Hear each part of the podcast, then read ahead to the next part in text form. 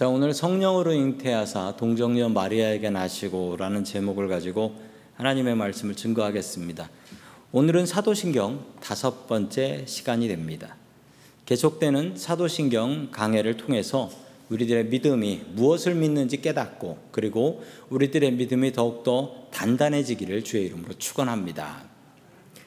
첫 번째 우리가 믿는 것은 아, 우리는 성령님을 믿는다라는 것입니다. 우리는 성령님을 믿는다. 사도신경의 세 번째 고백은요. 처음은 하나님이었고요. 그 다음에 두 번째는 예수님이었고 그 다음 마지막은 성령님을 믿습니다. 자, 성령님을 믿는 고백은 성령으로 잉태하사 동정녀 마리아에게 나시고 성령님으로 시작하는데 그 앞에 나오는 하나님하고 예수님에 대한 기록은 그래도 한 줄 가득인데 그 마지막 성령님은 성령으로 잉태하사 요것밖에 나오지 않습니다. 성령님은 어떤 분일까요? 우리는 삼위일체라는 걸 믿습니다. 이제 삼위일체가 아, 영어로는 Trinity라고 하는데 Trinity는 tri, tri가 셋이란 뜻이고 unity, 예, 셋이 하나다라는 뜻을 가지고 있는 교리입니다. 이거 정말 어려운 교리고요. 이 사실 이 삼위일체라는 교리를 제대로 이해할 수 있는 사람은 지구상에 없습니다. 지구상에 삼위일체를 제대로 이해할 수 있는 사람은 지구상에 없어요. 왜냐하면 우리 낮고 낮은 인간이 높고 높은 하나님을 제대로 다 이해했다? 아이고, 그거는 말이 안 되는 얘기죠. 어쩌면 당연한 일입니다. 어떻게 사람이 하나님을 완벽하게 100%다 이해할 수 있다라고 할 수 있겠습니까? 우리가 믿어도 믿어도 하나님에 대해서는 우리가 온전히 알기는 불가능한 일입니다. 우리는 종종 성령님께서 하나님이나 예수님하고 레벨이 좀 다르다라고 생각을 합니다. 종종 그렇습니다. 그래서 우리는 하나님, 예수님이라고 하는데 성령이라고 합니다. 우리 사도신경에도 그렇게 나오죠. 성령님으로 잉태하사가 아니라 성령으로 ing태하사. 뭐 이렇게 하잖아요. 아니 두 삼위일체라고 하면 하나님, 예수님, 성령님이 다 같은 분인데 누구는 님 붙이고 누구는 님 안 붙입니까? 이게 한국말만 그래요. 영어는 님을 안 붙이니까.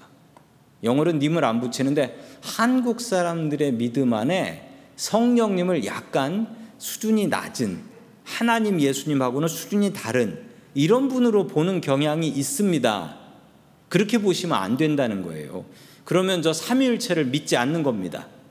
똑같이 다 님을 붙이든지 아니면 똑같이 다 님을 빼든지 빼면 안 돼요. 하나님에서 님을 빼면 하나가 돼버려요. 말이 안 되죠. 성령님을 한급 낮은 분이라고 생각하기도 하고 게다가 성령님을 가까이 한다. 아, 그럼 저 사람은 성령을 좋아하는 성령주의자 혹은 광신자 뭐 이렇게까지 생각하는 분들이 있습니다. 그거 다 잘못된 거예요. 자, 예수님께서 성령님에 대해서는 무엇이라 말씀하셨을까요? 우리 요한복음 14장 26절 같이 읽습니다. 시작. 보혜사 곧 하나님께서 내 이름으로 보내실 성령 그가 너희에게 모든 것을 가르치시고 내가 너희에게 말한 모든 것을 생각나게 하리라. 아멘. 특별히 요한복음에는요, 예수님께서 성령에 대해서 하신 말씀들이 잘 기록이 되어 있습니다. 성령님이 어떤 분이시냐?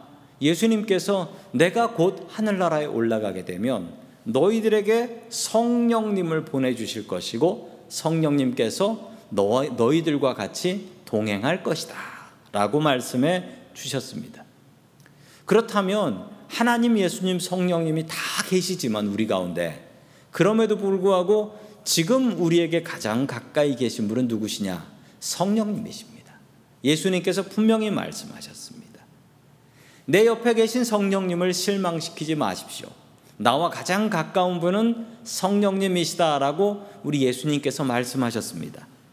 우리 힘겨운 인생 살, 살아가고 있지요. 이 힘겨운 인생 가운데 우리 옆에서 우리를 돌보시는 분이 누구시냐? 바로 성령님이십니다.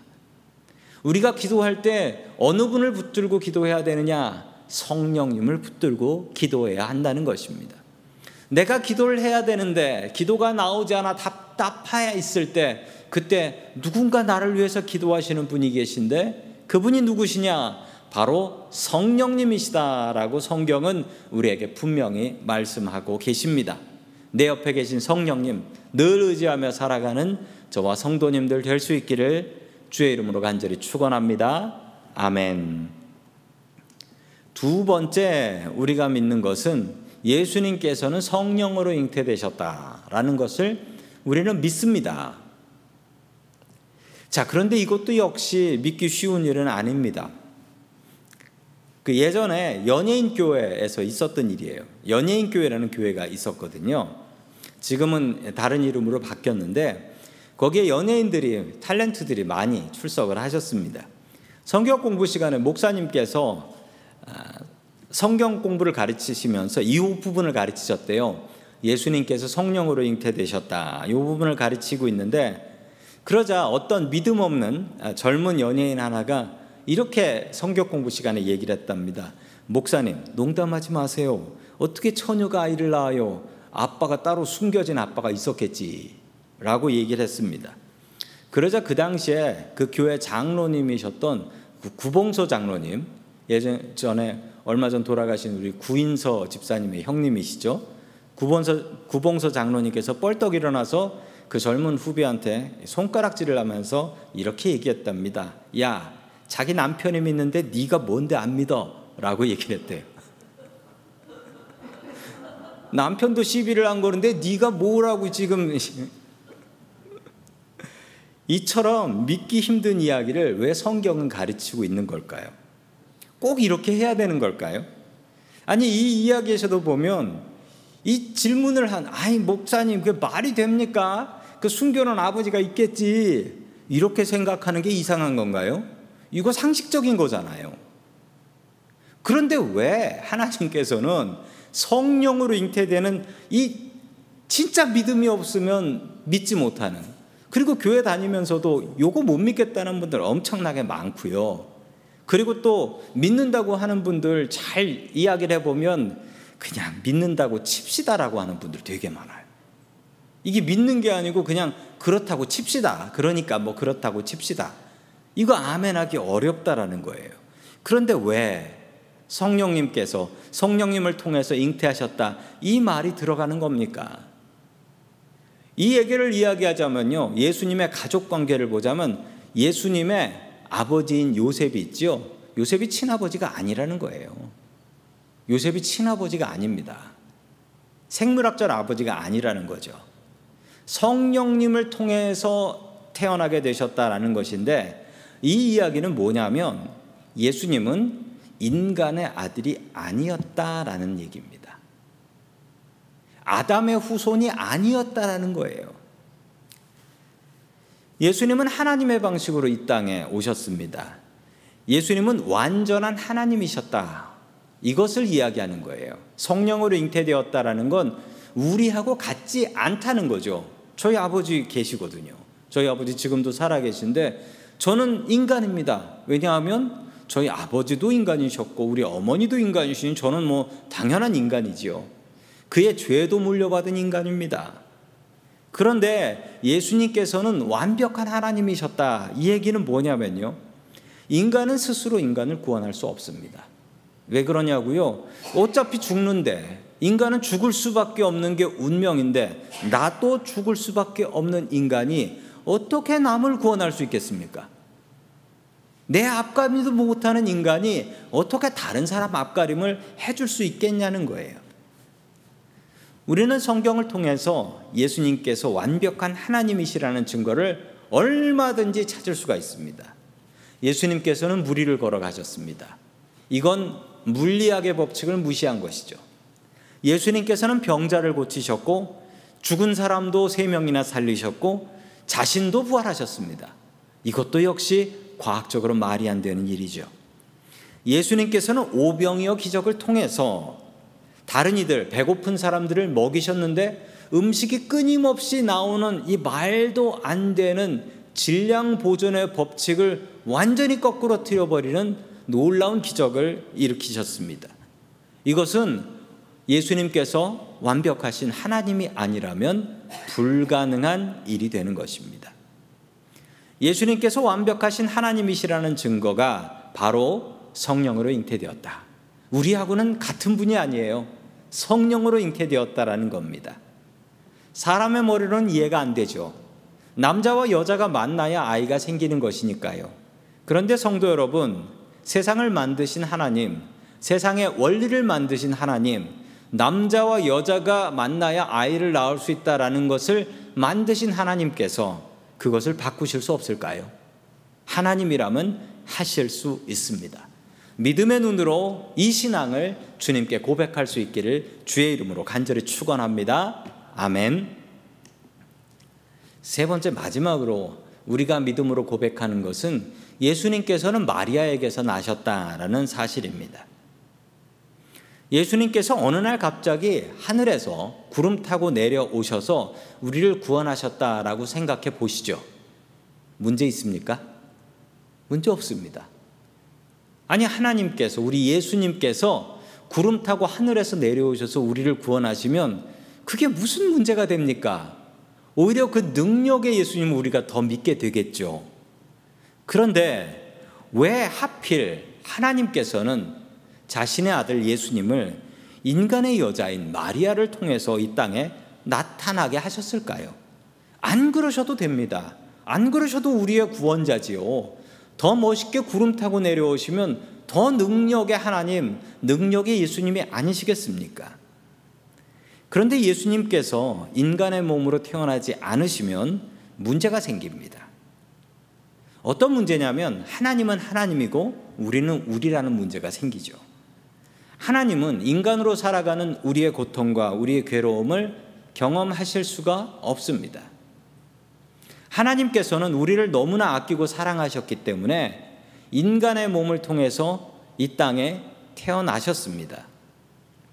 그런데 이 사도신경에 나오는 한 구절 한 구절은 그 예전에 있었던 초대교회 사이비 이단들하고 많이 연결이 되어 있는데 요 한 줄은 바로 이런 이단하고 연결이 되었습니다. 가현설을 주장하던 이 도세티즘이라고 하는데요.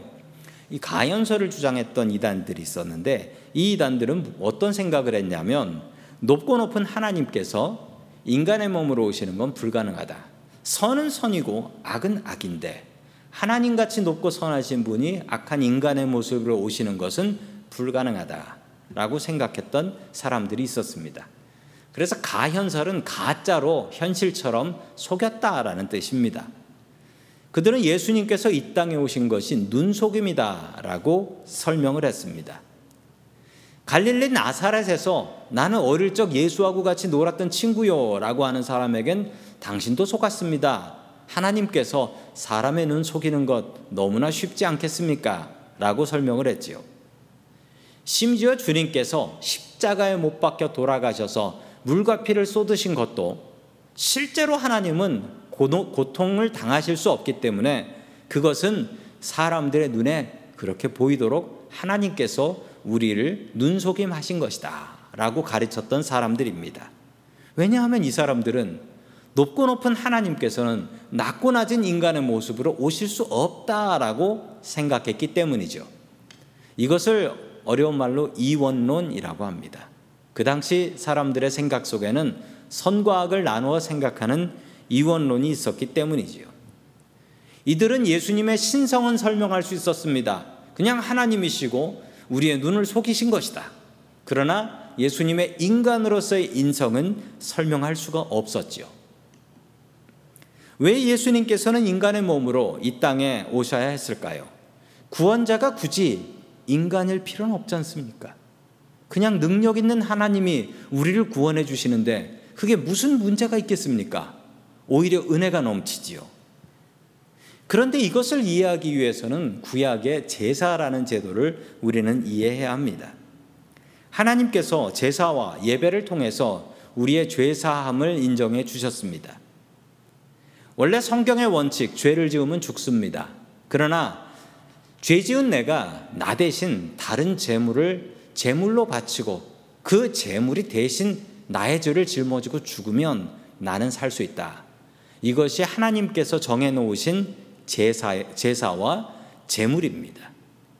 그리고 제물을 잡을 때는요, 제사장이 잡질 않습니다. 제물은 꼭 죄 지은 그 예배자가 재물을 가지고 온 그 예배자가 잡아야 합니다. 절대로 즐거운 경험은 아니죠. 내 죄 때문에 멀쩡한 짐승 하나가 죽는 것, 그리고 내가 죽여야 한다는 것은 너무나 안타까운 일입니다. 하나님께서는 이 일을 통해서 죄 지은 인간이 그러니 죄 짓지 말라. 너 때문에 이 짐승이 죽으니 죄 짓지 말라. 이것을 알려주셨던 것입니다. 하나님께서는 이 불완전한 제사 제도를 끝내고 싶으셨습니다. 그냥 하나님께서 선포하시면 됩니다. 이제부터 안 해도 된다. 라고, 라고 이야기하시면 됩니다. 그런데 하나님은 원칙주의자셔서 하나님께서는 이 제사 제도를 끝내기 위하여 스스로 마지막으로 제물이 되기로 작정을 하셨습니다. 그래서 인간의 모습으로 오신 것이죠. 그래서 십자가에서 마지막으로 못 박혀 죽으심으로 세상의 제사를 끝내시고 구원의 새로운 길을 열어주신 것입니다. 이제 제물의 피가 아니라 예수의 피로 구원받을 것이다. 이것을 스스로 보여주신 것입니다. 안 그러셔도 되는데 하나님께서는 자신의 말씀에 워낙 충실하신 분이시기 때문에 스스로 제물이 되셨지요. 하나님은 제물이 될 수 없습니다. 그래서 인간의 몸으로 태어나셔서 33년을 기다리셨다가 피조물인 인간의 모습으로 스스로 제물이 되신 것입니다. 우리는 성령님을 믿습니다. 우리는 예수님께서 동정녀 마리아를 통해서 태어나신 것을 믿습니다. 이 미스테리 같은 비밀 같은 말씀이 우리의 믿음으로 믿어지는 기적이 우리 가운데 있기를 주의 이름으로 간절히 축원합니다. 아멘. 다 함께 기도드리겠습니다. 전능하신 하나님 아버지, 오늘도 주님의 자녀들이 이 시간 주께 모였습니다. 이 자리에 임재하여 주시고 우리의 예배를 받아 주시옵소서. 전능하신 하나님을 믿습니다. 우리와 함께 하시며 우리를 도우시는 성령님을 믿습니다. 예수님께서 전능하신 하나님이심을 믿습니다.